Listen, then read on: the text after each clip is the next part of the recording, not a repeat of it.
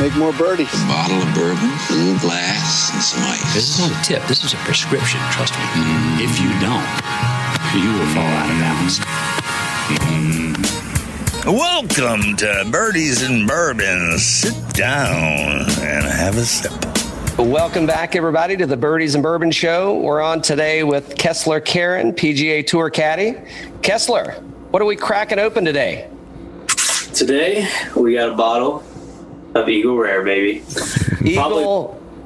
I'd say one of the best, best, uh, best thirty dollar, thirty five dollar bottle range you could find. I mean, I think I a little bit more for mine, but Nah, 30 or 35 bucks is fair. I think I'm paying when I can find it. I think I'm paying around 30 bucks. So when we were trading some messages and we were chatting, um, I'm like, eh, you know, what are we going to be drinking on the show? And I'm like, well, let's see. Uh, Kessler has this chicken wing fetish, so why don't we why don't we stick with the wing thing and uh, let's uh, break out the eagle, man. oh yeah. Not to mention, you know, I really, it- you know, I really like Eagles, so why not? There you go. though I birdie list on the golf course today, right before this. So Oh, where, where, where'd you play today?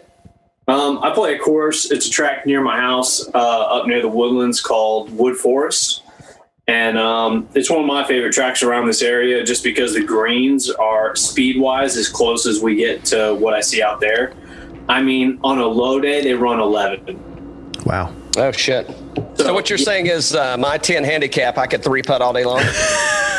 Tell you what, it, the goal there when you get there is to keep those to eliminate the three putts. Which honestly, I think I only have one today, so I was pretty happy. I played about 24 holes with my buddy, who's like basically a single digit handicap. Uh, Drew is basically like if he shoots from 7,000 yards, if he shoots one or two over, you know that's pretty consistent for him. So, and I held my own. I only lost the match. I was two down throughout the whole day. So, either I was playing really good or he wasn't playing quite as good as he usually does. But I'm, I'm going to go with the fact that I was playing really good today. Nice. Uh, I mean, I like the sound of that. I mean, why uh, why vote against yourself?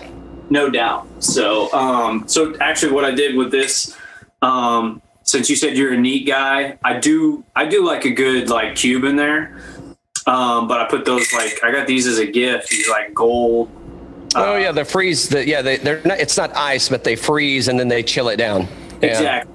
If you're that kind of guy that you know you want it neat, but you want it cold, because I didn't break this out of the fridge or anything.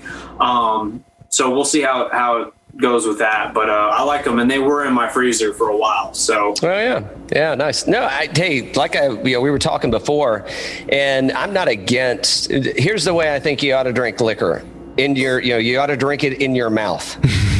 Outside of that, I don't think there's really a wrong way to do it. I mean, it's, uh, I think it's a personal preference, and if you want it with. Uh, I guess the only thing I would say, you know, I mean, if you're drinking like a really, re- I mean, this is actually a really nice bottle of liquor for the price. it is. Um, I would say that you know I wouldn't mix this with a Coke. I'd use something that was kind of cheap and uh, you know d- didn't taste as good that I need to hide the taste.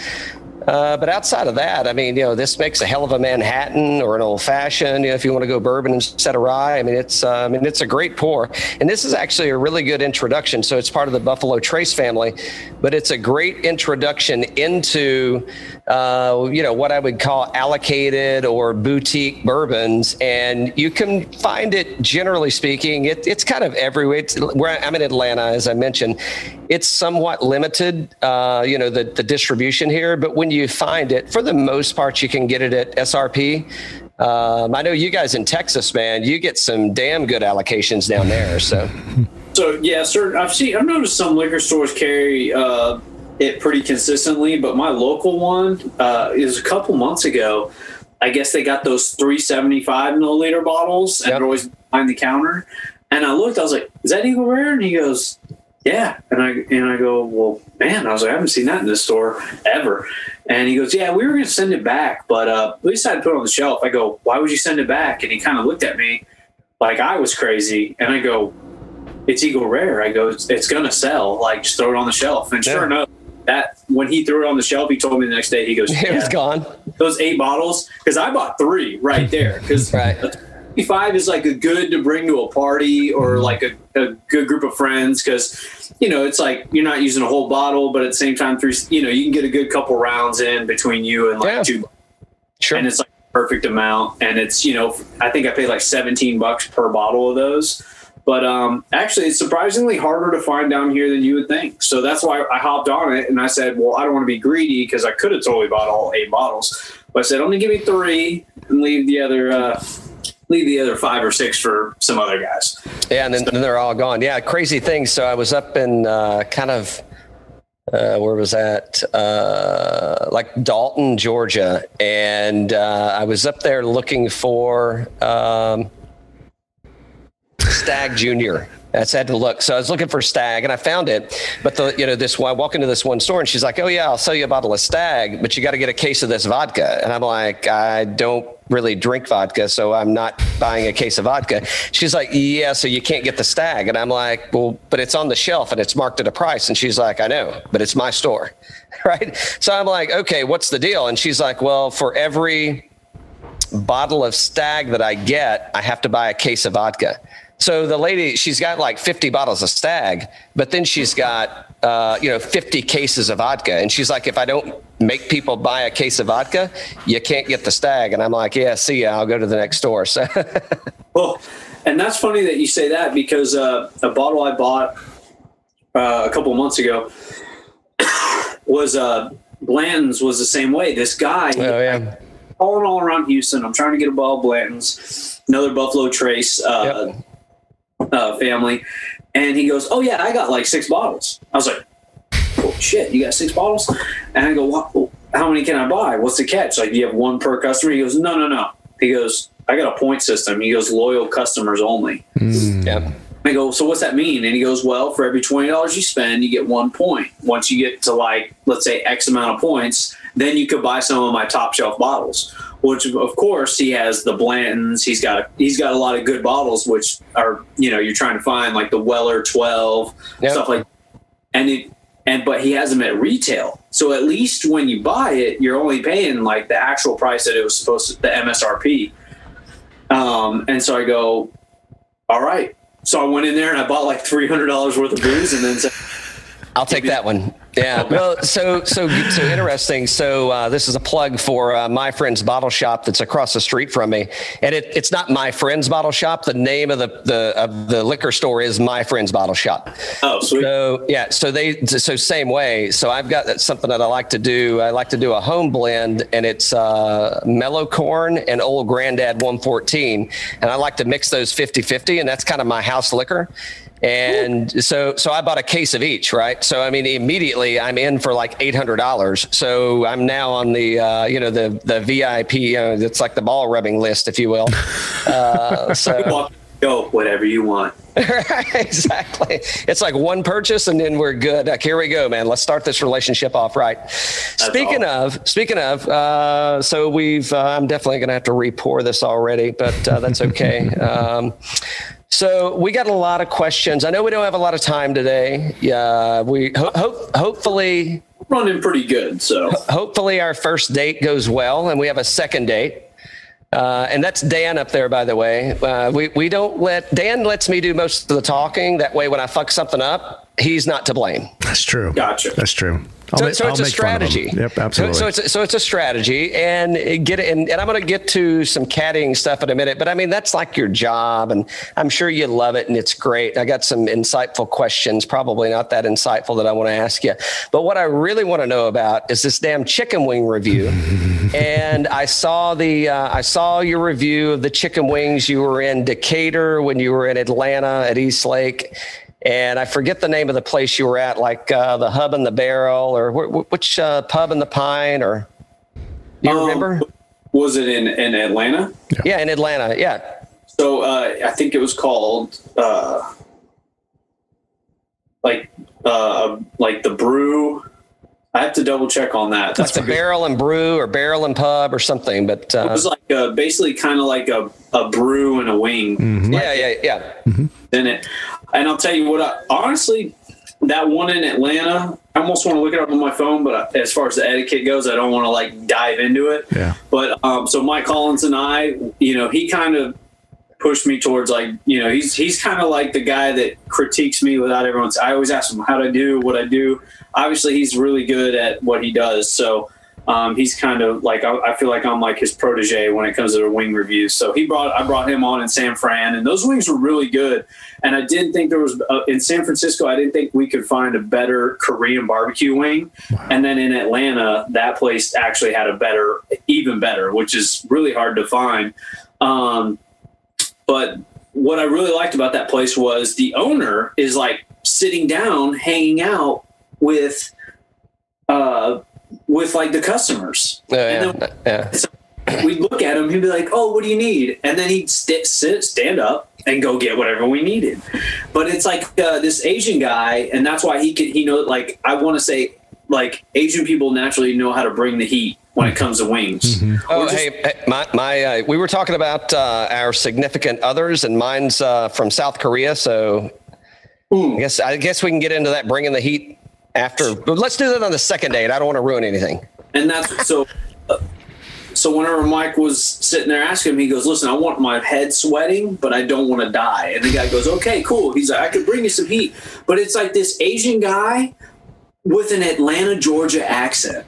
Holy shit! I, she could be. He could be uh, Amanda's father because she is like this. Like I mean, straight from. She is straight from uh, Busan. Okay. Oh. However, she came over when she was three years old, and uh, like when she says "Hey y'all," it sounds just like that. It's true. So now- It's so true.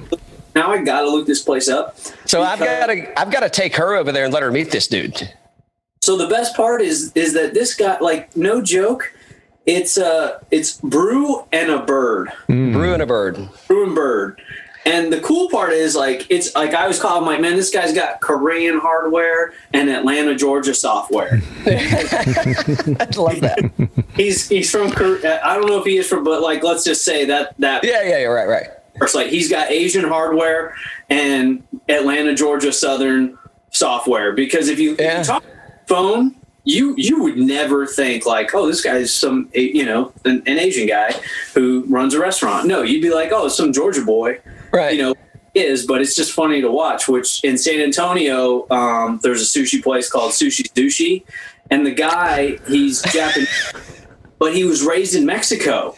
So he sounds like if you talk to him and you listen to him, you're like, oh, it's a guy from Mexico City. Nope. Japanese guy, Japanese hardware, Mexico software. And he's Wow. and his Spanish is like flawless. but it's it's great. And um, so that's the funny things. And so I really just I got started because you know, I always like food, and I love, and that's about one of the better parts about what we do is that we get to travel all around the world, and I solely judge places almost on how good the food is around the area alone. Sure. And the golf course is one thing. Like I love a lot of golf courses, and the food in the areas maybe shit, whatever. But um, but as a town, I love just I eat food like crazy, and I love it. So, and one thing I just really like is I could eat like if you said, you know, you're on uh, death row, what's your last meal? I'm like chicken wings, baby. Chicken wings will definitely be on the menu. So I saw Kenny.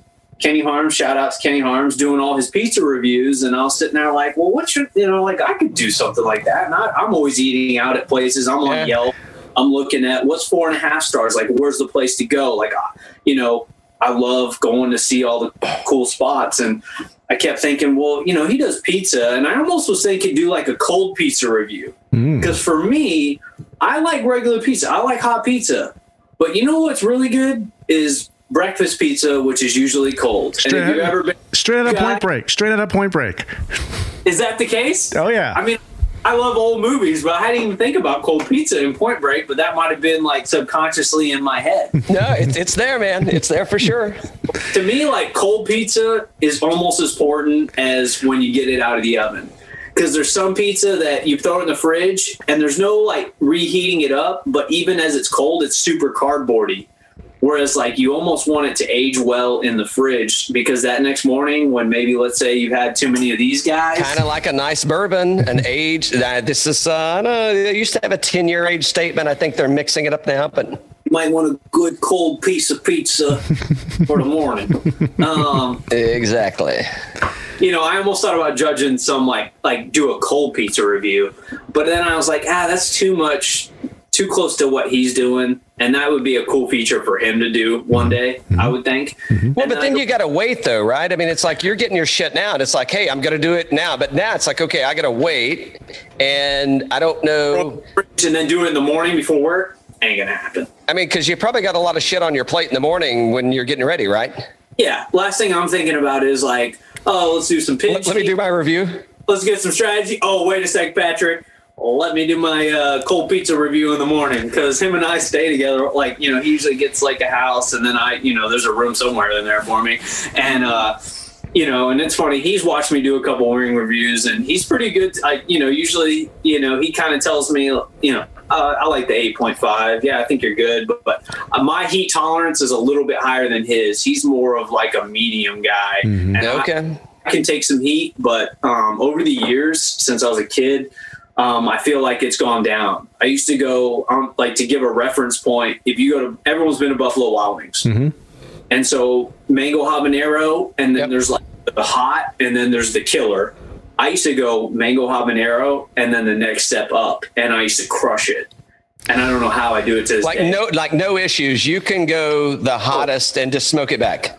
I mean, the second hottest. Now, the hottest one I never really cared for. I go, ah, that's too hot. But now the second hottest one, and I forget the name of it, but the mango habanero is like number three in the Yeah. ranks. And that was like my, oh, let's take it easy side. Yeah. Like that, that was my low end.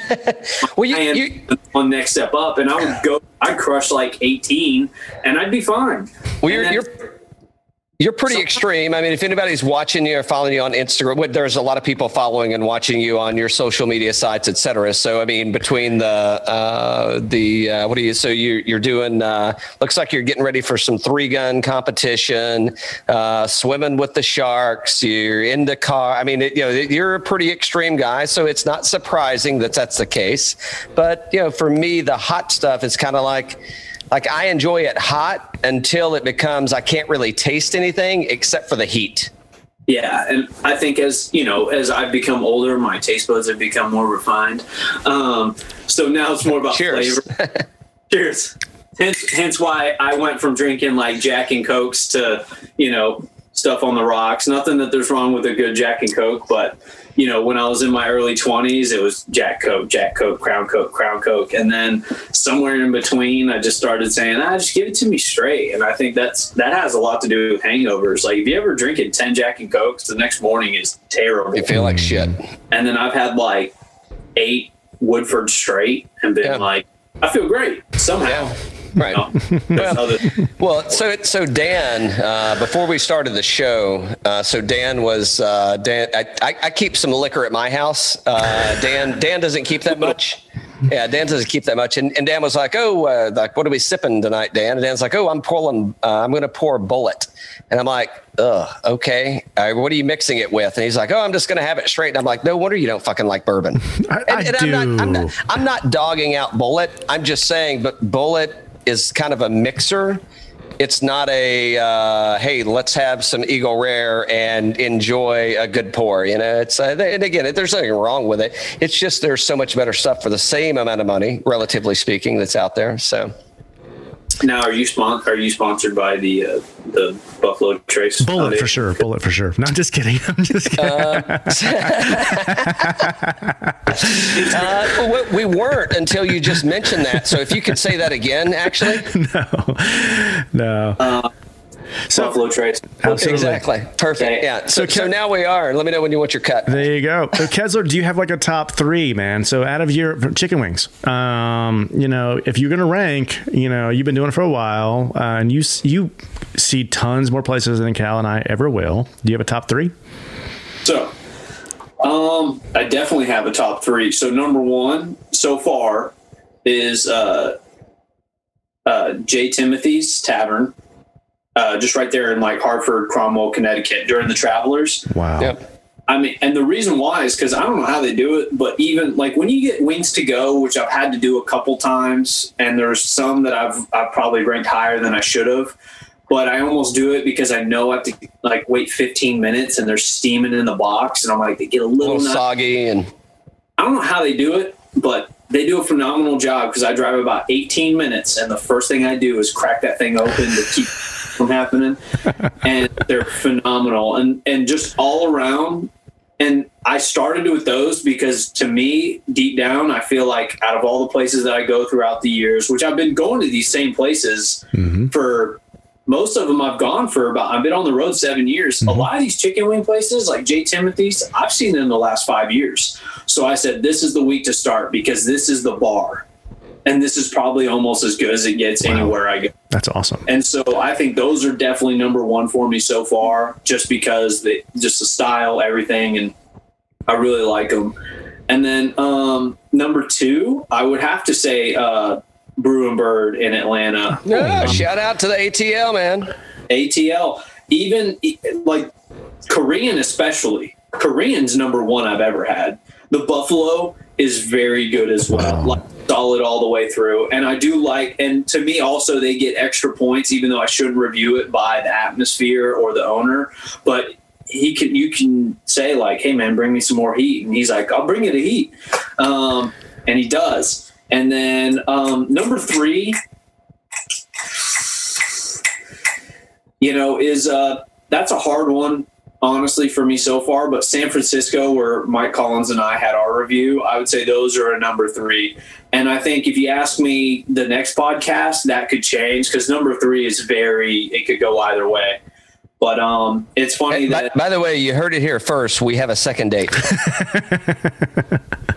So I think, you know, judging from the first, uh, you know, 15, 20 minutes, I feel like y'all are good dudes. So I would love to shoot the, shoot the breeze with you about bourbon, what wings all day. I mean, um, but I think, I feel like number three is definitely up for grabs. Okay. The top two are going to be hard to beat. Well, that's that's a Um, big statement, man. I mean, Cal, have you been to that place in Atlanta? I have not, which I was surprised because I've been to Decatur. So I, I actually I, I didn't look it up, but I'm wondering if it's new. Uh, like I'm wondering what the the the age statement is on uh, Brew, Brew and Bird because I've, I've gone over there. The uh, the stone uh, brick store uh, brick store pub is my favorite place over there. It's like in the square in downtown Decatur, and I love that place, man. And they, they've got a good rotation of. Um, uh, like if you're a craft beer person, like they have one of the best rotation of craft beers in Atlanta on tap. Now you can go anywhere and get it like in a can and a bottle, but so I'm trying to think of where it, where it's at. I, I got to look it up and uh, I got to take the. Uh, I think I you- mean, let me know what you think and let me know if you think that my ratings were accurate. I'm sure um, they are. I mean, Dan, the hard the hard part about it is is that I don't want to go back to the same place and do the same reviews. And there's so many good places in the street, but I only have so much time in one week to try like at least maybe two to three places. But also like I can't eat chicken wings. I mean I can, but uh, I don't I don't want to eat chicken wings four days a week and then, you know, I just I don't know. But So, so the next time you're in Atlanta, which would be well, actually, uh, well, you guys are on a private plane. You're going straight into Augusta, I'm sure. Um, so the next time you're in Atlanta is going to be next year for the playoffs at uh, for the the FedEx Cup playoffs, right? Mm-hmm. Yep. hopefully, yeah, I would think so. I plan I, I need I need you to be a little more positive. Uh, the next time you're going to be in Atlanta is going to be for the FedEx player for the championship. don't ever count your chickens before they hatch. I understand. Understood. Um, so uh, there's a place. It's called JR Crickets, and there's a couple of them around town, but they're independently owned and they're known. And I know you're a hot guy. You can get them hot, uh, but they're like they're famous uh, for lemon pepper wings. You're Yep. probably getting ready to follow up with you hate lemon pepper wings. No, no, not at all. Um, actually, I've had them before. They are really good. I just- Okay. All right. I never reviewed them because so years past I did say, oh, let's check, look some chicken wings, and JR Crickets was one of the places that pops up. Now, and I'm pretty sure I like I've had other wings there too, but I, every obviously when I walk in, I go, what's what's the flavor everyone goes nuts for? What's the most sold? And they always say like lemon pepper. I do love a good lemon pepper wing, and one of my favorite things to do. I got my own sauce, and like and I'm biased, so I need, if anything, I need like my brother or Patrick to review my wings for me, or like Mike Collins, because like if I make my wings at my house and I have uh, you know King made beef jerky. Yes. So hear me out. That the buffalo beef jerky, which might be some of the best best beef jerky you can buy. Plug, shout out. Uh, Heard it here first. yeah. Um. Anyway, um, my buddy who makes Jeff King is uh, the guy who makes it all, but he sends me his own custom sauce, and I call him. I'm like when we grow, like I also grow a lot of plants in my backyard. I, I always like the garden stuff, and I'm like the tomato king. He's the pepper king, and you should see this guy's peppers are ridiculous. So he takes all those peppers and he makes his own buffalo sauce, his his own like ghost sauce, all that. And so he always sends me like a big bottle of his like buffalo barbecue. And so I take a lot of that and then I make my own wings. And that alone is unreal. But then I also make my own garlic buffalo sauce that if I mix the, and I usually use his as like a kind of Yeah, like, yeah, a base kind of starter. Yeah. yeah, exactly as a base. And I mean, they're, to me, they're my like the my best creation ever. For Hold on. sure. So is this like like the garlic sauce? Is it like a um, is that like an Alabama white sauce? I don't know. Um, I basically, and I don't want to give away too much, but I actually use like real garlic, and then I use a little bit of butter, and then I use his sauce as a base, and then I basically take like a food processor type blender little deal. Yeah, like yeah, those, yeah, yeah, yeah, like a yeah, a little uh, canoe or not a canoe, but a a, a motorboat. Exact. Those. Uh, shit, I use it all the time. I make milkshakes out of it too. I make a milkshake. Uh, but um, I use that, and then that's what gives it like that lighter color, and then Emulsion blender. There you go. Boom. And uh, so, and I use that, and then when I put those on my version of like crispy wings, and like I said, for me, I go, that's a 10 out of 10 wing right there. But my brother, who's uh, my biggest critic, and then Patrick, even, he might even be like, ah, they're like nine. And I'd be like, and it would probably start a huge argument in the house of like, hey, fuck you, you make a better wing. But, it, Uh, but it, isn't that the part of the family thing? Like it's it's. Uh, I mean, how you get? if no whether it's your real brother, whether it's your brother-in-law, step whatever, you can never give them too much credit because Right. you don't get a big. And that's like literally like our motto. Like, yeah, don't get too ahead of yourself. Yeah. Like, because you always want them to try and do better, also. So, what are you cooking these wings on? What kind of grill you got? I don't do. Uh, so I have done like a grilled wing, Okay. but I actually like a little fryer, Okay. and I I throw them in there, and I got like my timing and my temperature. I mean, like I time everything. So um, my girlfriend volunteered me to be the steak master tonight, so that's why I only got about an hour and some change with you guys. Yeah. which I'd love to do a lot more. But um, we're having like this double date thing. I've never, and it's kind of like uh, what's that? Swingers party, hey? it's where um, you know the guy could be cool, but I've never met her friend's husband, so it's kind of one of those. Uh, what's that movie where she's like, he likes baseball too? Oh, Like, Come on, Dan. Come on, Dan. You got this. I don't, I don't know that one. I don't know. I don't either. okay, so I'm the grill master, I guess, in my house, and so now she wants me to like grill some steaks, and so that's why I got to do that. So that's So my is it tip. wedding uh, wedding crashers? Maybe, maybe. I don't know. There's a I'm and I'm usually good about being able to tell you what movie it is, Me too. I know. What's our first date? We're all nervous here. We're all a little nervous. Yeah, I just can't think. And I'm I'm like, I mean, I speak two languages. I speak English, and then I speak movie quotes. Sweet. Hola. There's a lot of times where I say something, and literally six people in the room look at me like I'm speaking Greek, and I go, "Damn, wrong crowd." They didn't watch that movie. You don't watch Step Brothers? Never seen Step Brothers? Oh, okay. No. try. All right. Uh, so speaking of Step Brothers, it is kind of like, uh, and I hope I'm not going down a bad path here, but it's kind of like Step Brothers out on the golf course. I mean that respectfully, but I'm saying it. Uh, it, it well, let me ask it. Let, let me say that in a different way. Is it kind of like Step Brothers on the golf course in that you guys can find enough comedic relief in each other to make it through a good round? Absolutely, yeah. No, um, you know, there's the thing about cat, and we'll get in the caddy part now. So, uh, like caddies and players, it's like you spend more time with this person than you spend with anyone else. Yeah. You think, like, I mean, this is you work with them, and then you may see them afterwards, especially in our case, and then on top of it, we're family, so we also spend like holidays together.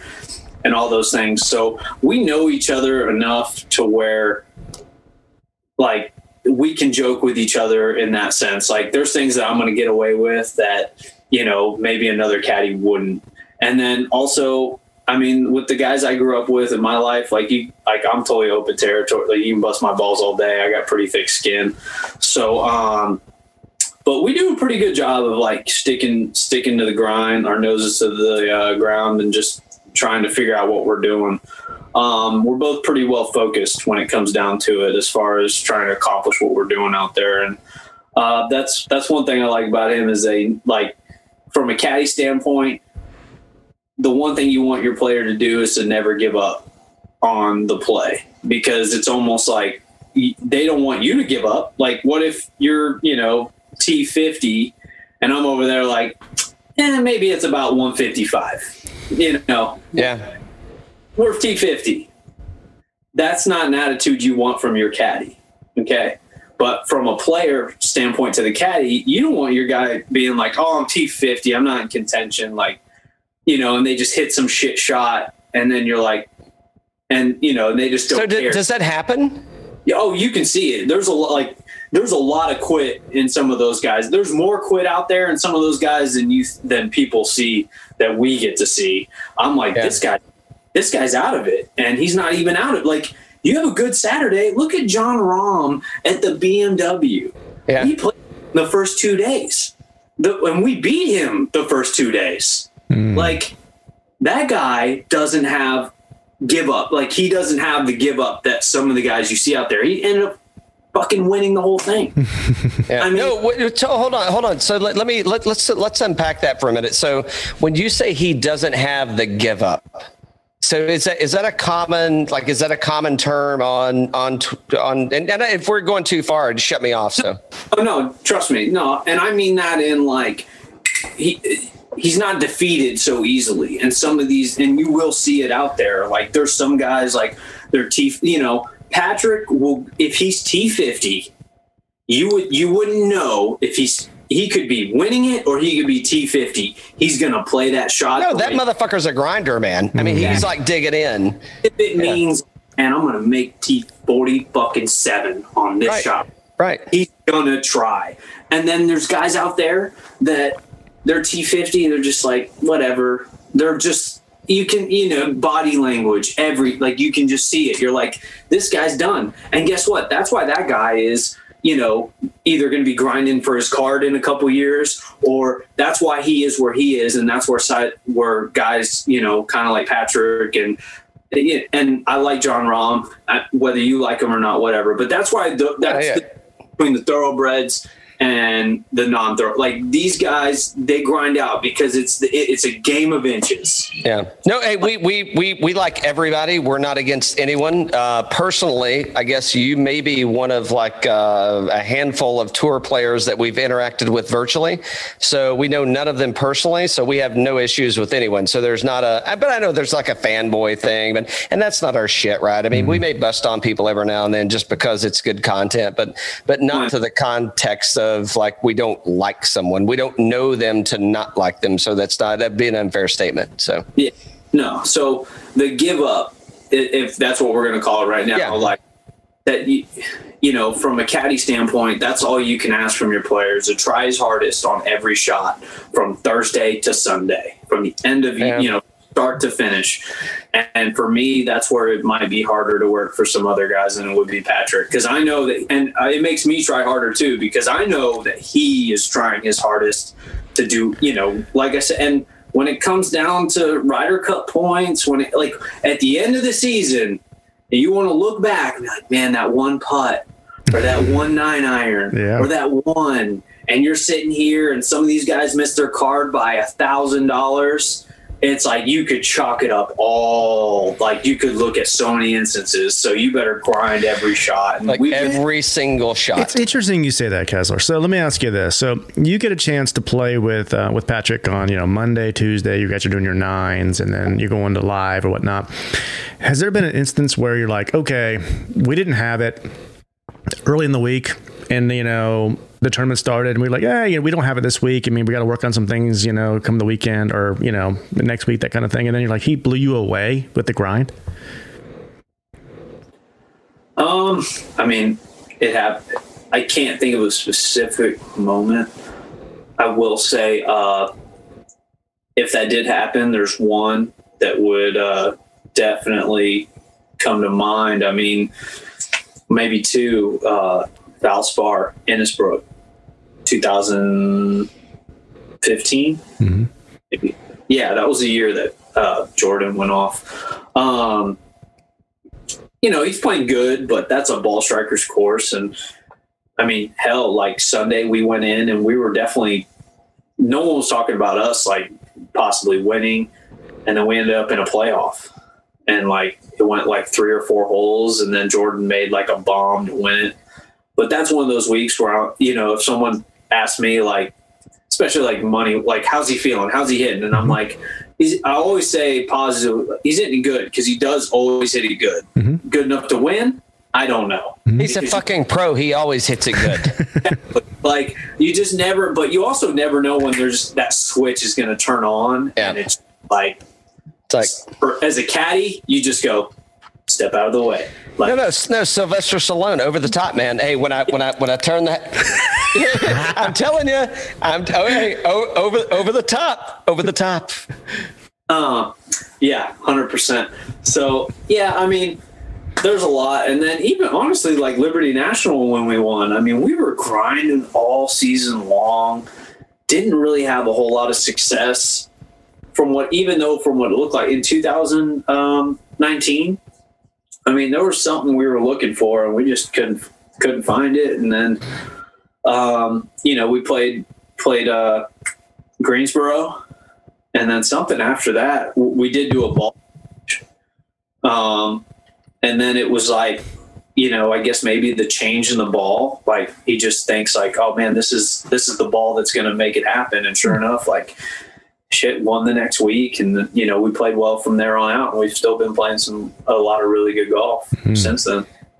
Yeah so is it ever uh, well i don't want to go we we've i feel like we were on a really good note and now we're talking shop or, or we're talking business and it's like yeah fuck that's what it is all the time and i don't want to do that shit. So uh, you, you, you want me to redirect or you want to stay down the road? We can do whatever you want man. This is your well, podcast. well it's but it's your show uh, so here's the one question that I want to get out of you before anything cuts off is uh, I, I I think you've already it's already you've already won it, but what's the one tournament that you want to win and it could be you want to win it again. But what's the one tournament that's like you're you know so you're a gun guy and you're a hunter and you you're looking for a trophy. And when i say a trophy i mean like you're you're looking for like hey like i've got my sights on that one. And that's the one that's the one that i want. And i'm not saying pat this is this is kessler show What's yeah. the one? But even though he's there's a team effort going on there, but what's the one trophy? And, and I don't know if that's fair to even ask because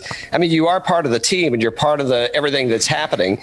But is it fair to say what's the one trophy that you want to get? I mean, at this point, it's about the Grand Slam, you know, and uh, you know we got the Masters out of the way. And honestly, if I was a golfer, I wouldn't want that to be my last major to have to win in the Grand Slam. So I think we did a huge uh, favor to ourselves by knocking that one out first. And honestly, if you were to like, if you, if I think if anyone said, what do you want your first major to be if you win multiple majors? I would think 100% guys would say, I want the Masters. Yep. Now, if you're a European tour guy, I could see why you might be like, I want the Open. Mm-hmm. And I but go, that's okay. nostalgic. But you're saying the Masters because of the difficulty and the relevancy of it's the same course every time. And that exactly the prestige, just everything around. Yeah. You know, to me, that would be number one. But we got that one. Um, so I. Uh, Congratulations, uh, sir. Thank you, sir. Yeah. We're drinking, by the way. I may be refilling one more time, so who knows how this shit's going to go after this. I, I, got a, I got a special one. Um, so I was actually in Ohio, and I played a course. Let me see that. Uh, Cooper's wow. Wild Turkey Cooper Share. Wow. Yeah, I've never seen that before. Have you? I haven't. No, but I, I tell you what's going to happen. Um, so you, you screwed up. D- Dan actually said, uh, "Well, Kessler screwed up. Uh, he asked for you to give him his number, or my, true. give you give you my number." And I'm like, "Shit, I'm going to be like stalking him like after dark." So I'm going to send you. I'll send you a few samples of some things. I've got some pappies up here or whatever, and uh, so so we need to trade addresses. So mine is three two. z- Well, you tell yours first. no, no, don't do that. I know, but we need to trade addresses. Let's uh, let's do a share on that one, man. I'll send you some Pappy twenty three. I'll have to uh, be checking the uh, mailing, the return address on a couple of those. Uh, is this ticking? Uh, no, uh, No, no, we want you back on the show. That's not going to happen until like show four or five. I'm saying if I throw it out there, Yeah, yeah, yeah, yeah, yeah. Uh, I'll be in the other room. No, so this is actually someone uh, is a is a alcohol rep for uh, the Memorial Tournament, and so I I was playing um, a course up there, and I was just by myself. And there's a lot of times where I'm solo, and I, I don't mind that. But uh, and so you know, it was like a guy in front of me, and I was catching up to him, and he goes, "You want to join?" I said, "Sure." And before you know it, you're playing, and just like the great game of golf, like end up talking to him some more, shoot shooting the breeze, and then he goes, "I need I need to share my barrel with you," and I was like. What does that mean? And so, sure enough, he's an alcohol rep. So, uh, so Wild Turkey basically he has one barrel. He gets to choose his barrel, and then they say this is yours, and then he basically gives out a bunch of bottles of that because he's an alcohol rep. So that makes sense. Yeah. And uh, I had it for the first time a couple nights ago. It was extremely smooth, Nice. and I, I really like it. So I said, "Wait, that'll be my second pour." It sounds like date number two. That's nice. Absolutely. Um, so good dude, great. You know, um, that and that's what I love about the game, and that's what I love. I started playing again probably about two years ago, and um, What do, what do you mean you started playing again about two years ago? well, so I never. So let's get into my story. So I I was working medical device sales before I ever worked for Patrick. So I'm sitting there. I, I really had this teed up and I had like a nice thing I was going to say. And I'm like, hey, I'm sure you've told this story dozens or hundreds of times. And I'm sure you're tired of, tired of selling it, blah, blah, blah, blah, blah. Uh, anyway, now uh, uh, pause and continue. Yeah, so I mean, and honestly, it's a pretty good story because I'll say this: most of these caddies who are great caddies, they were either really good college players or they couldn't make it on tour, and then they just go in. Uh, well, if you can't beat them, join them. So, Yeah. Freaking become a caddy for someone, and they all grow up playing together too. So, you know, they probably know a guy that did make it, and then that guy knows that they didn't, and they go, "Well, we're, we're always cool. We mesh well. Like, come caddy for me a couple tournaments." And before you know it, they're a freaking ridiculously good caddy. So, but for me, I have a totally different story. Like, and there's a few others like it, but mine's my story. And I was, uh, I mean, I, I, I played football in Texas as a kid. It's like when you turn nine, they just go, you're going to play football now. And you go, okay. Um, and then I swam. So I swam a lot and that, those are my two deals. And then come high school, golf team gets out like an hour early. I said, "Eh, I could do that. Um, so I just kind of played golf in high school, you know, but I was never any good. I had no direction. I had no, it was all athletic ability at that point and me not knowing anything about the game. So I played a little bit then. And then honestly, after high school, I really never cared to ever play a golf course unless my cousin came in town and he wanted to play or whatever. And I was in San Antonio at the time. And then college on top of it, I was broke, man. Like I couldn't I couldn't play much. Like I played a few places, but even playing for 30 dollars, I was like, no, I'm gonna play 40. And plus I was terrible. So it's like, who wants to be terrible at something and play for forty dollars? So um so you know, I didn't really play a lot. And then I was working medical device sales. I played a little bit more then, but not a whole lot. And then Patrick called me and goes, Hey, you want to caddy for me? And I look at my said, Let me call you right back. And, you know, I hung up the phone. I look at my buddy Ray, who's literally sits like two rows over from me, and I was like, Hey man, you know my brother in law, Patrick Reed, right? And he goes, Yeah, he goes, Most people caddy for him, and it was supposed to be for like six to nine months.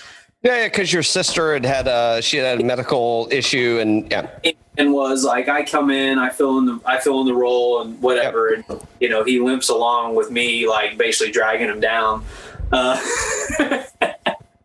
and uh, and then she comes back into play, and then I go back to doing whatever the hell Kessler Karain does, and um, and then we just had no success, and then I think you know no one really knew what was to come. But when I talked to my buddy Ray, he he looks at me and he's like, "Why are you even asking me this question, Kessler?" He's like, "Leave." Why is your sister fucking working and why aren't you caddying? Well, Is that kind of the way it went?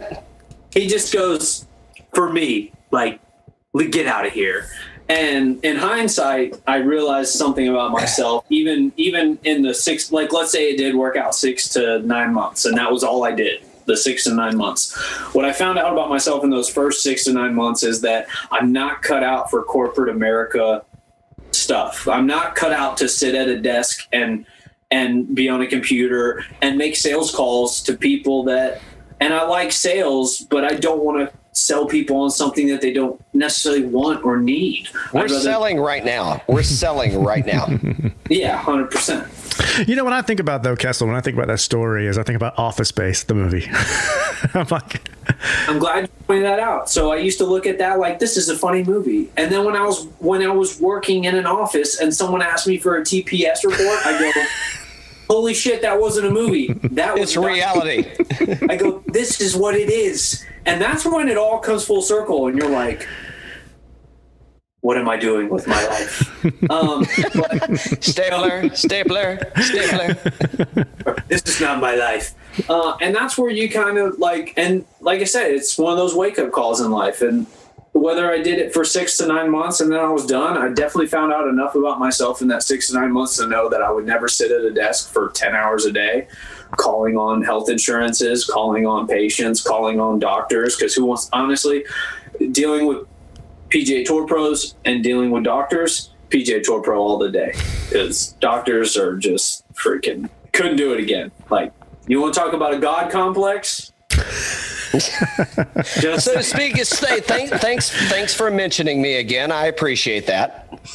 That that's a that's a good transition. Uh, no, I'm just kidding. Just kidding. Uh, we definitely lost some followers on that one, but uh, you know it'll be fine. I mean, outside of the guns and the liquor and the putter covers, um, grab the gun after one of these. Good. nice. well, as long as it's loaded. I mean, you know how to handle guns. I mean, what's the issue? I don't think there's an issue. It's like I wouldn't I wouldn't have a loaded gun around me if I didn't know how to handle it. Uh, so hold on, but Kez Kessler, excuse me, I'm not. we We're not that. Uh, this No. is still first date. You know what's funny is how natural that is. Is for people to just call me Kess. So all good. Are we on? Uh, are we on, on We're that on- kind of? We're on Kess terms, bro. There you. Okay, we're on Kez nice, terms. nice. Kez terms. On Kess all day. Cool. Uh, so let's let's hear. it. Like you know, hit me with any question you got, man. No, no, they're, they're not bad questions. I mean, you- you brought up a lot of things. So, with the, a couple of things. I know you got to got to run. Uh, uh, you've got uh, a double date coming up with uh, who knows who, and who knows what you're going to have to do tonight. uh, when's the next? Tur- if you can say, uh, what's the next tournament you're playing at? You heading to Vegas? Or you can't say. No, I can totally say. Uh, so I, actually, I leave um, Saturday for Wentworth because Patrick is a European Tour pro, um, and so he he definitely wants to do his due diligence towards the European Tour. Also, it's a great track. It's one of the best courses you've ever seen. Two, I totally don't mind going over there because um, there's a lot of good golf over there. So I'll probably play one or two days as well, and then um, you know that's part of the that's part of the job, and it'll definitely be. I'm you know, I'm going to wear a mask for 14 hours travel wise, realistically. So that'll be something different. Um, but it's totally worth it. And I, like I said, I really enjoy going overseas. And I know he likes playing over there because in the long run, I feel like playing both tours, although it's difficult, I think it'll make him a better player in the long run. I, I think playing uh, in Europe, uh, that's where you're heading, right? Yep, yep. Yes, sir. Surrey, Yeah, England. I, I, I think that um, I think that uh, he is due for he'd like Pat's game. And I, this is a you show, not a him show. But I mean, you're part. It's a team, but you're part of the team. I Hey, mean, listen.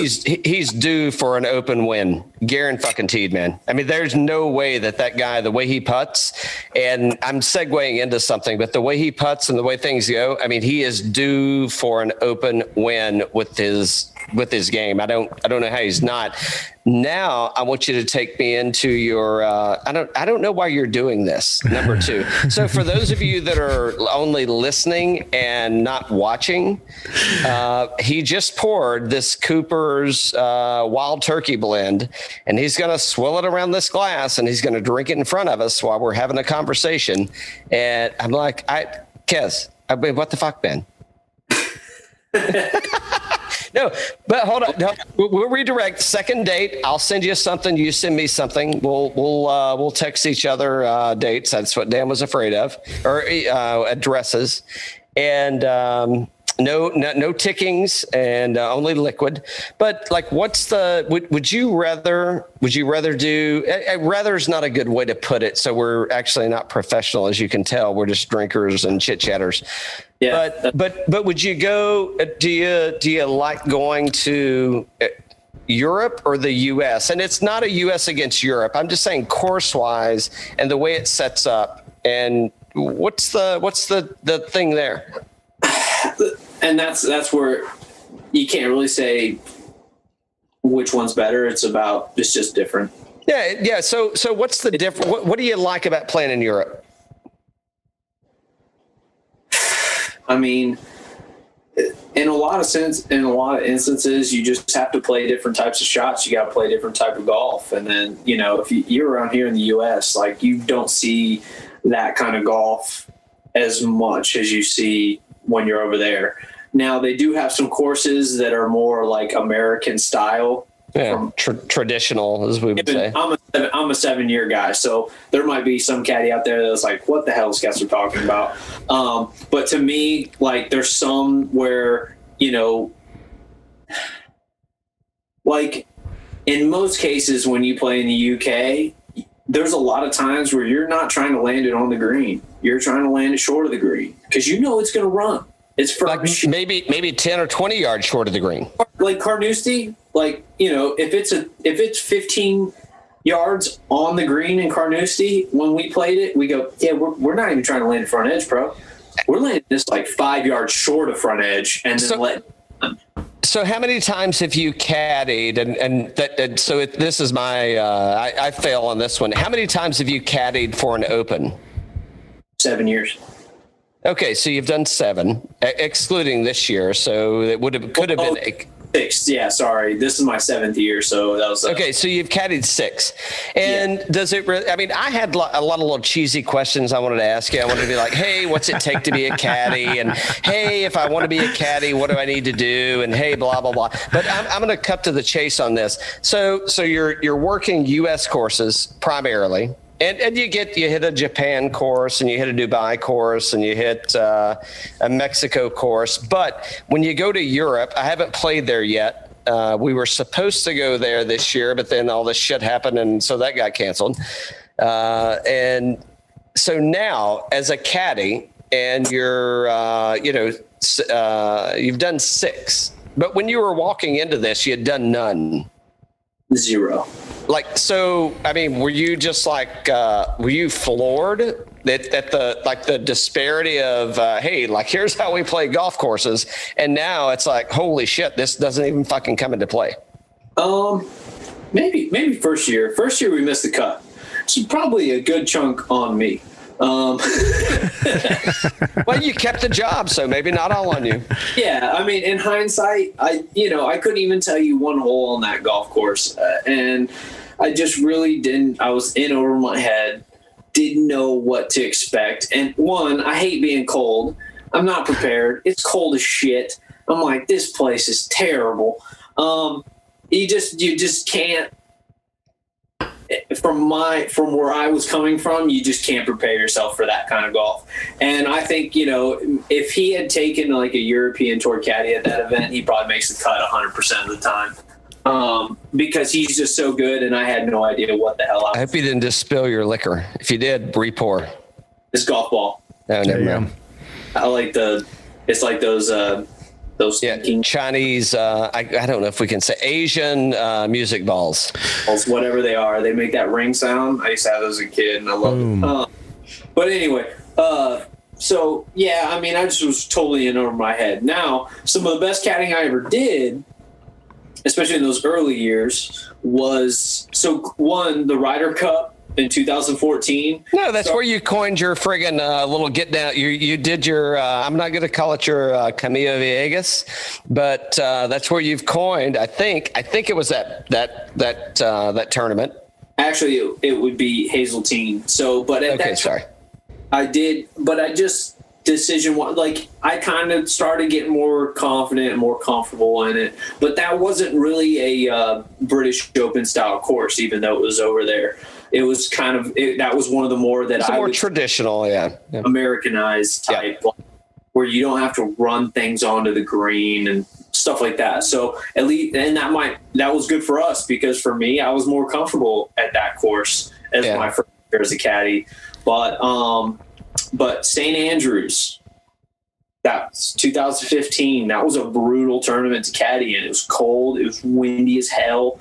And I mean, there was some rain. I mean, one day we sat around all day waiting to play, and we didn't we didn't tee it up till like four in the afternoon, and we were hmm. supposed to tee it up at like eight. And I remember just thinking, like, when it came to the wind, certain he was like, "I want to hit this club," and I go, "Dude, I go, this is like 30 mile per hour wind. It's freaking blowing." I go, "No, man, hit the four iron." How, how much how much conversation do you and uh, you and your player have? It, well, so, so can I should I call him your player or your pro? What should I call him? Hey, Patrick. I should just say Patrick. Okay, Well, I- but I mean, I'm talking to you. I'm not making this about you you know. So I don't want to be. Uh, He's as much a part of me in the conversation as yeah. So so when you and Patrick are playing, I mean, like, how much interaction are you guys having? And it's like uh, it's like, hey, Patrick. Uh, no, don't. That that's not the right club. Or or are you giving suggestions and then he's he's doing it? And is there is there ever a time where you're like shutting it? Like, yeah, I know you can't shut him down. He's got to hit the shot.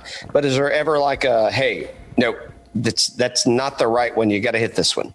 there so you know and if you ask me like what's one of the harder parts about a caddy's job and and that entailing with the job itself not all the stuff around it because th- there's two different answers to that question.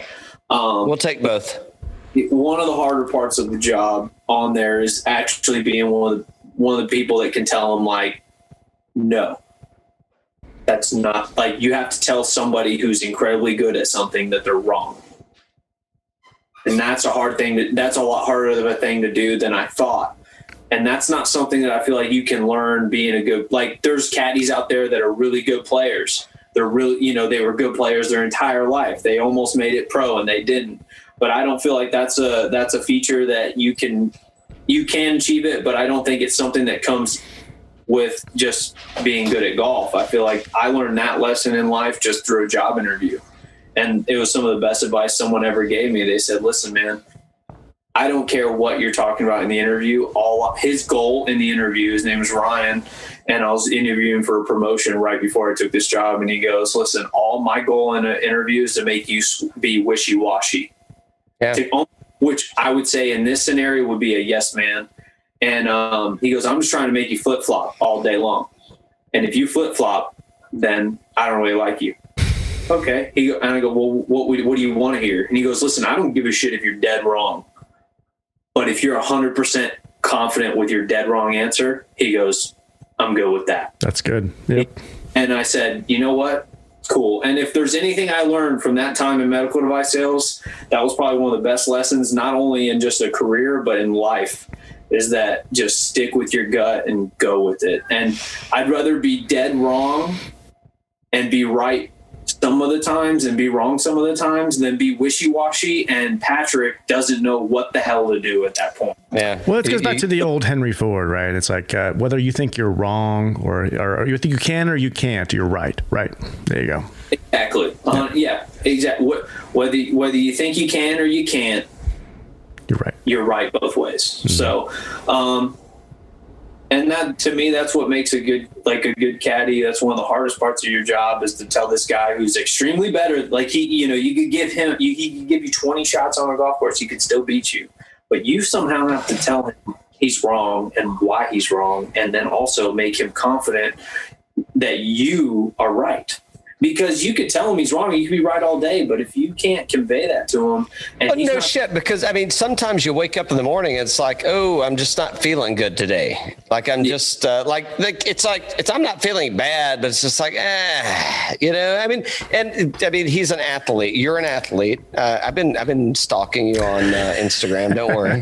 well, I mean, just so I, I could kind of get up to uh, how many guns were going to be pointed at me during this episode. So far, we're at zero, but I see a lot. So we could no, we don't. We don't need it. This is two. Um, but uh, I just kind of this room is like kind of if if you can't find me and you know I'm home, it's probably where I'm at. There you So go. I have, you, I have your number. Now I'm just waiting on your address. Kaz, so you're going to the UK uh, this weekend. It's a long flight. What are you doing? You got the go-to movies. You got go-to. You got go-to Flying TV private? shows. What are you doing? It will be commercial. Um, and uh, but I, that's a really good question. So honestly, I'm watching Cobra Kai. Oh yeah. Hey, my, my neighbor, hold on, Cobra Kai. So my neighbor, uh, my neighbor Chuck, he's the uh, so they filmed Cobra Kai in Atlanta, just right down like two miles down from me, and my neighbor uh, Chuck Hanna, he's their. Um, uh, caterer, so he's uh, he caters all these food food shows. Sweet. So if you're in town uh, in Atlanta ever, and they're filming Cobra Kai, uh, you stop, you know, give me a buzz, and we'll go by and see the studio. There you go.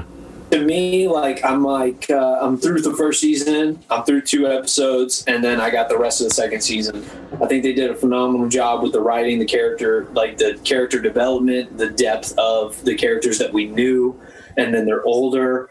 This guy's like stuck in a time machine. So some of the stuff, like it's almost like you took someone from the '80s and then did the did the um Back to the Future, threw him in the Bill and Ted. Bill and Ted. then you got to be like, this is how it's going on now. Uh, thing called Facebook. There's this thing called uh, cyberbullying. There's this thing, you know, and then you got to get this guy's opinion on it, and his opinion is phenomenal. Um, so to me, Cobra Kai is a great one right now. And then I'm also watching The Boys, and I'll probably have about two to three episodes of The Boys to watch when I'm on the plane. Um, because most time when I go on those planes, I've seen everything they got. Because I watched, I literally, um, me and a lot of there's some good movie buffs out there. That's one of my favorite things to do on the road is go to the movie theater, and I freaking yeah, I watch stuff coming out. Like I almost saw every single Marvel movie in this Marvel Cinematic Universe. I probably saw Thursday night opening night, even on the road. And like, I was waiting on that Joker to come up. yeah, 4 a.m. tea time. Then maybe I'd be like, well, then I'll just watch it after I go after we play. So I'd see it like the next day on Friday at like four. But um, that Joker movie was good. I liked it. Um, you know, I, I, the acting was incredible. Joaquin Phoenix is incredible. But I want to see, to me, if anything, as a as a Batman Joker fan, is that to me it showed that there the yin was there, but not the yang. Because to me, what makes the Joker great is also the Batman in the movie. So it, I almost felt like you're watching, um, a, like you're almost doing a puzzle and you can't complete it because there's something missing to me. And what makes the Joker such a great villain is Batman on the other side, and what ma- what makes Batman. Yeah, they are rival, right? I mean, it's like, so. Are you are you a Batman fan? Were you a Batman fan and you became a Joker fan, or were you always a Joker fan? So, I think it goes like this. Um, as a boy, yeah, as a boy, as a kid, as you know, everyone thinks they want to be Batman, and everyone wants to wear the cape and cowl, and everyone thinks that that's what you want. And then I think, as you know, what Heath Ledger did a good job of, and all those things, is that when you become an adult, you grow up thinking Batman is the way y- your mindset should be, and that that's that's what it is in the superhero universe. And then when you see that Joker, you think. "Eh, Maybe there's something to it. Like, you know, maybe we all are living kind of a maybe we're all Jokers. Well, like maybe maybe we're like maybe this guy's right. Maybe we're all crazy and he's not. Or there's a lot to it, and I think that's that was one of the things that kind of drove me towards that that like of the Joker because he did it so well. And I feel like movies to this day, when you get a villain, they're all trying to. It's almost like they're trying to chase that magic dragon, so to speak. They're all and they almost go too far. They all get the aluminum foil out for that. it almost yeah they almost want to go over the top because because he was the first over the top in that character so Yeah. now I'm trying to match that and they just can't and some people fail miserably but i feel like that he did a great job and i've always liked so batman the animated series bruce timm that joker so everyone can argue who the best joker is to this day and you can throw up Heath Ledger, you can throw up Jack Jack Nicholson, you can throw- Joaquin Phoenix. Joaquin Phoenix. You could throw all those names into play all day, but guess what? The fact is, is that Mark Hamill, Luke Skywalker, by far played the best Joker of all time. Wow. Do you think so? Yeah, if you watch, and that's because I'm a '90s kid, or like I grew up in the '90s, and the Batman the animated series, he does the voice of the Joker. Wow. Really? I, I didn't know that. I gotta go did back and not- listen to that. Yeah. I didn't know that. Best, best. it- Hey, okay, Kez, best Batman. Woo. Uh, that oh, that's actually a lot easier. I honestly think Ben Affleck is the best Batman. Okay, there you go. And- All right. and because of the type of Batman he's supposed to play. He's supposed to play Batman, um, The Dark Knight Returns. That was kind of the the that version of Batman, an older Batman, a tired Batman, and that's where you know he he does that really well. He's kind of like, listen, I'm I'm done playing games. I'm done being nice. Like I'm gonna I'm gonna seriously hurt you and. uh and Hold on, are you thinking about the movie that's called Town and he's wearing a nun's mask? That's a good movie. Yes. That's a good movie. No, he That's directed. really he movie. directed the town. He wrote and directed the town. Ben Affleck's career going up, up, up, up, up, up, up. And then it kind of went down, down, down, down, down, down, down, down, down. And then when he started actually having a lot more say in his movies, Actually, when you do your hand like that, look, that looks like you reading a green. So if you can't pick, if you're if you're only listening, he's he's uh, he's kind of like got his hand right in front of his face, and it's like angled, and there's like this thing. Yeah, I'm telling you, it's happening. right here is giggly or Geely or whatever. Oh no, no, it's uh, Gilly, it was Gilly. Yeah. It's as low as it gets. Okay, but then he starts being able to direct and and um, produce and things like that, and then it just freaking goes like this. I mean, that's and, good point. and honestly, since then, like since after that movie, I think that it just it he's done a lot of good stuff, and, and Batman is one of those. And honestly, from a physicality standpoint, he is more of a Batman because he's the only guy that's like six fucking four that plays Batman. I'm sorry, but let's face facts. A guy in a cape that drops down and you know is five eight or five nine. I'm sorry, Is, is that a short joke? Because I'm not a tall person. Aaron. I'm I'm five ten. If I drop down in a Batman mask and outfit and people are scared of me, then I'm like shit. well, you may have an inch or two on me, but uh, I'm, I'm bringing it hard, dog. But but a guy that's six, a guy that's six four drops down like that. All right, and like I said, physicality wise, I feel I feel like that was a, that's another factor of why he's the best Batman. Because to me, as a human being, he looks good. But speaking of good Batmans, everyone everyone's doubted the kid from Twilight, and I think I think he's going to be really good. Even though to me, like my number one criteria is a good chin. Batman under the mask, he's got to have a good chin, and that kid has a soft chin. And um, but from the footage, I tried to keep an open mind because I was like, listen, you know, they know what they're doing, and he's from the footage that I've seen from the first trailer. I go, all right, he's going to be fine. So Michael Michael Keaton's still my favorite Batman. He's the original, well, not the original, but uh, it- what uh, Wes. Uh, he's the original like real Batman in my heart too. Because like I said, I was a '90s kid, so early '90s kid, so I would grow up watching those Batmans. But I mean, I don't even think about Michael Keaton being like an ass whipping, like uh, like a stud. Like, hey, I want to follow you. Like, I'm gonna get get after you. And I did see him in Broadway, and I saw he was doing like the it's like the ex Batman movie kind of thing. And but I did like Michael Keaton is still my Batman. Yeah, no, and that that's a good one. I would say he's second, and then um, third would be even though I think Val Kilmer is probably one of the better ones. Val Kilmer is I'm your Huckleberry. Yeah, but he played. I think he played Bruce Wayne better than most guys. Yeah, he, he did. Yeah, I mean, it's fucking Val Kilmer, and he was like probably the biggest dick you've ever seen in life and met. I haven't met him. Have you met him? No, never. Who Val? Uh, hey Val, if you're listening, uh, we'd love to have you on the show. Uh, Kez and Dan and I will. Uh, we'd like to talk uh, Tombstone.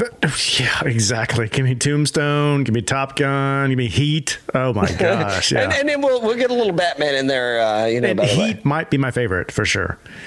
No, that's true. For what, like favorite heist movie? Yeah, for sure. Yeah, I mean that's that's a good one. Robert De Niro's good, but um, you know if you like that one, Den of Thieves. Den of Thieves is good oh, too. that- that's a great movie. Yeah. Ice Cube's son, man, that guy. Like I said, sorry I don't know his name, but damn, I was like that was a really good movie. He- No, that's he- solid. Yeah. But that to me, the whole time I'm watching it, I go, "This feels like Heat." And No, it's but it's your heart's beating and you're like you're on the edge of your seat the whole friggin' movie, man. And I'm a very nostalgic person. And the hard part about being a nostalgic person, like I like I quoted earlier, chasing the dragon or whatever. When you're nostalgic, you're always looking for that same feeling that you were when you're like when I was a kid watching Heat, which it's not a kids movie, but let's face facts. I was probably watching stuff I shouldn't have been watching. Dad's falling asleep. Turn on HBO. Boom. There I am. But anyway, so you're always chasing that feeling, and then I'm like, I kept watching Den. I watched Den of Thieves. I go, this is Heat, baby. Yeah. And same town. The town is very similar, which Yeah. we were talking about. Affleck. Like those three movies are really close in the like when I'm watching it and what I'm thinking about. So uh, yeah, for sure. I mean, Heat's definitely top, like a worthy top. What I movie love about. Heat is like uh, Michael Mann. I think I heard a story once where they shot the the robbery scene at the end, and you know it's got that echo. All the all the guns got the echo right, and then they gave him a cut. They gave him the cut right, and they're like, and then and they trimmed it down, and they and they audio corrected it, and he's like, "What the hell is this shit?" I mean, give me give me what what happened to all what we were hearing out there, and like, oh, well, we cut it all out. He's like, put it all back in. And they put all of the like original sound. And that's what you get all those gun sounds which i know is uh he they put it all back in. You got that that that that, that barrel sound of the the robbery and the echo and it's back in there. And it's what makes it so freaking cool at the end. I mean it's just this iconic scene. They absolutely, yeah, they did a like great job, and that's where like Den of Thieves. So if you're a gun guy, and if you watch Den of Thieves and you look at all the, and we'll call them rigs, like all the different types of gun styles, like this guy right here, yep you know, it's got an EOTech and then EOTech three time magnifier. It's an SBR. It's a 300 blackout. Like I might be speaking Greek to you guys, but DD? you watch. No, no, no, no. Is it what- is that a Daniel Defense or what's their uh, Don't insult me. I'm just kidding. Uh, Spikes Tactical? What is it? no, it's a. Uh, this is actually. What's the what's the lower? sorry, I'm drawing a blank. This That's- is uh, Seekins. So, Okay. so it's a Seekins. Um, The upper upper and lower are both Seekins. Oh, it's all a Seekins gun. Okay, gotcha. Yep. It's the Seekins like seven and a half inch barrel, and Yeah. I have the attachment where I could throw my suppressor on there. And I'm telling you, it's such a fun gun to shoot. But um, but you watch that Den of Thieves movie, and if you're if you're a gun guy and you're looking at what you know, and these guys are all supposed to be like ex-military, you know, good, you know, pretty high speed Oper- dudes. operators. Operators. There you go. That's a great word. Um, operators, because you don't have to be in the military to be an operator anymore, especially here in Texas. um, you look at some of the Hey, stuff hey, hey, hey. and you're like, holy shit, that like everything they use is kind of something that you're like, yep, yep, yep. Like, er, like, and that's what that's what kind of when you become a gun nut, you kind of watch movies a little differently, where you're like, um, what's that movie with The Rock and there's the big white like uh, the ape that ke- like the gorilla that keeps growing. Um, Jurassic Park. I don't know. Godzilla. I don't know. I don't know. uh, there's there's some action movie. King Kong.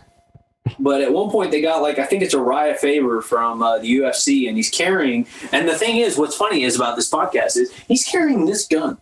Okay. Oh boy. Oh boy. But he's supposed to go. He's supposed to go and like there's some random monster that's literally like Jurassic Park style. But that's the Glock insert into a chamber that's not even like you- there's not even a gun, and you put the Glock in, right? carbine, and this guy's supposed to chase a wolf that's the size of a building with it. I mean, who the fuck put that gun in that movie Uh, to say this is this guy going here? Hey, so so have you shot that thing a lot? This? Yeah. Oh yeah, plenty of times. Like, is it like, like is, is it pure?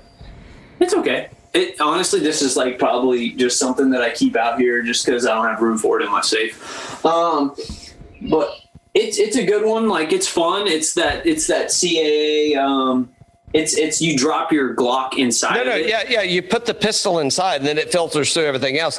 But I mean, is it like, is it legitimate that like you could, uh, what do you, fifty yards, you're good? I mean, if it, you know, I'd say at 20 yards, would would I rather be like this Rampage. or would I Yeah, that? I'll take that at 20 yards all day long versus like me and my like my hands. yeah, yeah. yeah, yeah. Rampage. No, rampage, rampage. Yeah. Four minutes left. No, okay, okay. So let's wrap up. So there's a few things I wanted to ask you, and they're really uh, that's where we're going to ruin our relationship. Uh, when are you coming on next? you don't have to answer that right now, Yeah, I was gonna say that's a that's a really good question. but but yes is a good answer. Hundred percent. Maybe after Wentworth. Oh, cool. Oh, cool. Good deal. Good deal. Uh, the next time you come to Atlanta, um, I want to uh, I want to do a chicken wing, not an eating contest and all that shit, but I I, I want to get I want to get connected with you, and we want to do uh, or Raleigh. You can get connected with Dan. That's a that's a one two part one part question. well, you certainly be probably going to go like Greensboro again, right? Over at uh, yeah. Yeah, we do for almost every year. So Yep. Yep. Yep. And uh, let me think about what I missed. Uh, Dan, you go. I, I'm, I've got the last question, so you go ahead. Uh, okay. I'm gonna go between you and your playing partner, Pat Patrick. Um, who is a better pool player? him hundred percent. Him? Yeah, 100. Is that because he's a better putter? And is there a correlation between putting and playing pool? I think it has to do with that that the skill set, hand-eye coordination, and then also understanding role. Yep. Um, definitely a better putter. Let's face facts. But um, yeah, I mean, I played. So actually, that's a funny story. So when um, I first met him, I was graduating college at UTSA. Are you younger or older?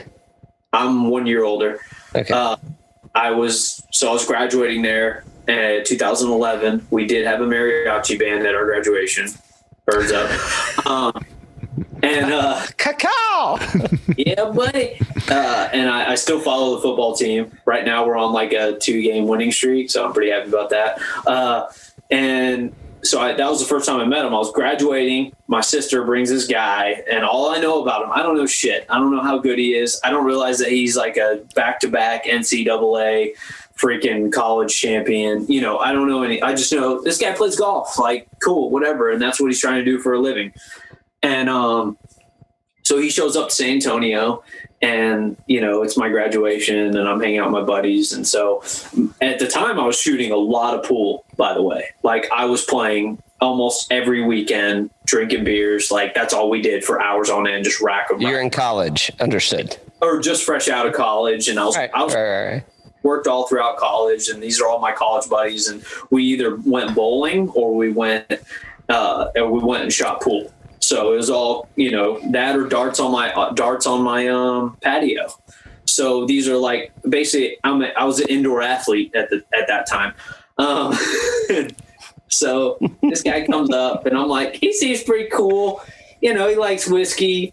Um, you know, we're, we're hanging out, we're shooting the breeze. And then I say, well, hey, man, uh, me and some of my buddies are going to meet up after graduation. We're going to go to this place uh, called the Ice House and we're going to shoot pool.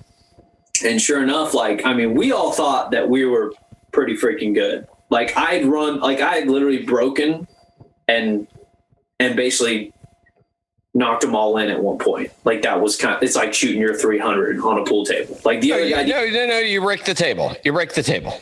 Exactly. So and I don't know the term of that because I don't I don't play that much pool. But at the same time, like I'd done that like once and gotten close to it a couple times where the other guy didn't even get to take a shot.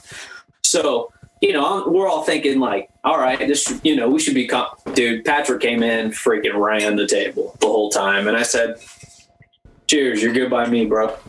Like, all right, you you know, you can date my sister. Uh, Yeah.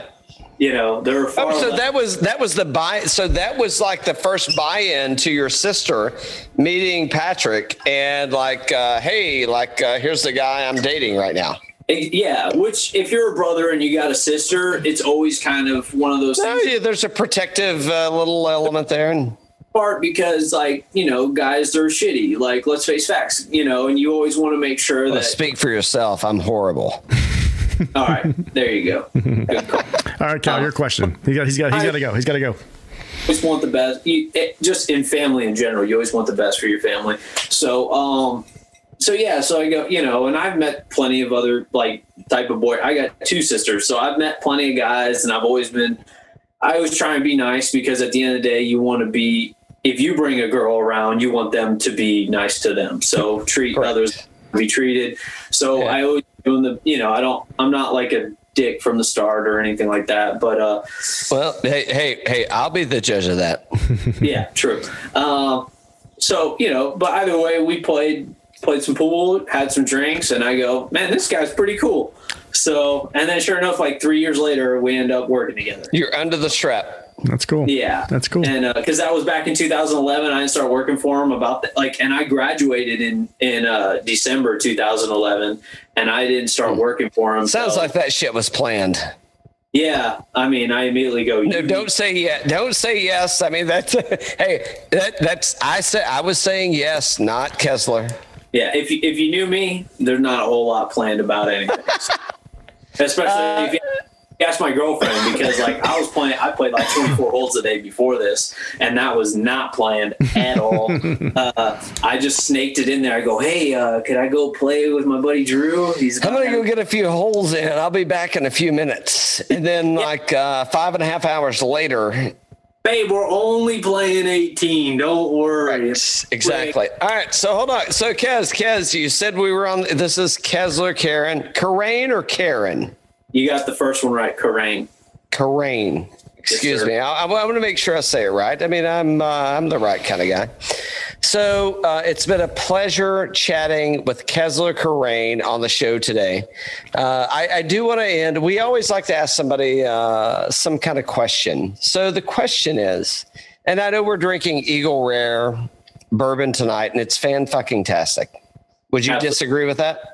Cheers to that. I mean, honestly, I'm drinking my other stuff right now, but I do. I will Oh, but the, but but the Eagle Rare was really good too. Yeah. after this. I know he's bragging now is what he's doing. He saw this setup I had behind me. He knows Dan's is like a Zoom like fake profile, and he's looking at my shit and he's like, "Oh, I'm gonna bust your ass." Here's a good question, Dan. What made you des- What made you choose that green screen? You don't want to see what's behind me. it's my dining room. That's not. He has no it's not any guns. better. He It's has not. no, any- nah, I, I kept yelling at him. it's not good. It's not good. Yeah. Yep. It's a good Well, picture. hold hold on. So uh, so my question is, uh, with, there's two choices: gin and tonic or vodka and tonic. Which kind of guy are you? I just can't stand gin, so I got to go vodka. Oh. But Yeah, like, fuck. All right, never mind. We'll not have we'll not have a second date on this show. to me, you just asked me like, "Hey, you ever watch South Park?" Oh yeah. sure. I was like, "Man, you just asked me. She's between a turd sandwich and a giant douchebag." Like that. Wait a minute. That we could be coined as that now. Who? Which one's going to be the turd sandwich and the douchebag? Okay. One more. One more. We'll give him recovery question. Ready, Kaz? Ready? Hold on. Hold on. He's trying to answer. No, He's no, trying no. to I'll talk. be- I'm- okay. Go I'm ahead. not gonna tell you which one is which, but at the end of the day, that that's what it is. All right, go ahead. So, so who's who's the turd sandwich and who's the douchebag? No, no, no. No, he's he's saying he likes he likes bourbon. So Oh, you right, don't Kez. have to. Yeah, you No, don't so say here it. you go, Kez. So um, Bloody Mary or a screwdriver. Bloody Mary. Boom. There you go. Cheers. That's my go. Hey, so um, Kessler, Karain, where can the listeners find you at? Ke- Kez, this is Cal. This is Cal saying you're back in. You're back in. Where can the listeners find you at? Uh, on Instagram, I'm Kessler Karain. Just first name, last name, and then same same on Facebook. I only got two two social media profiles because three's too many. Three's a crowd. There go. Hey, it's been a great time chatting with Kez today. Yep. I think we're on Kez terms, right? Yep. Yeah, for sure. My, na- my name's Calvin, but you can call me Cal if you want to. What's up, Cal? Oh, Hey, man. Hey, man. Uh, hey, it's been uh, absolutely fantastic. I hope um, that we're more disappointed than you are. And I can't wait for our second date. I think it's going to go fantastic, sir. Yep. I'll Cheers. say, I'll, I'll say cheers to. Oh, you go ahead, sir. Let's shoot for uh, after Wentworth. yes, sir. There you go. Hey, and before the Masters, because uh, hey, here's the two fucking green jackets, motherfucker. Cheers. Cheers. Cheers.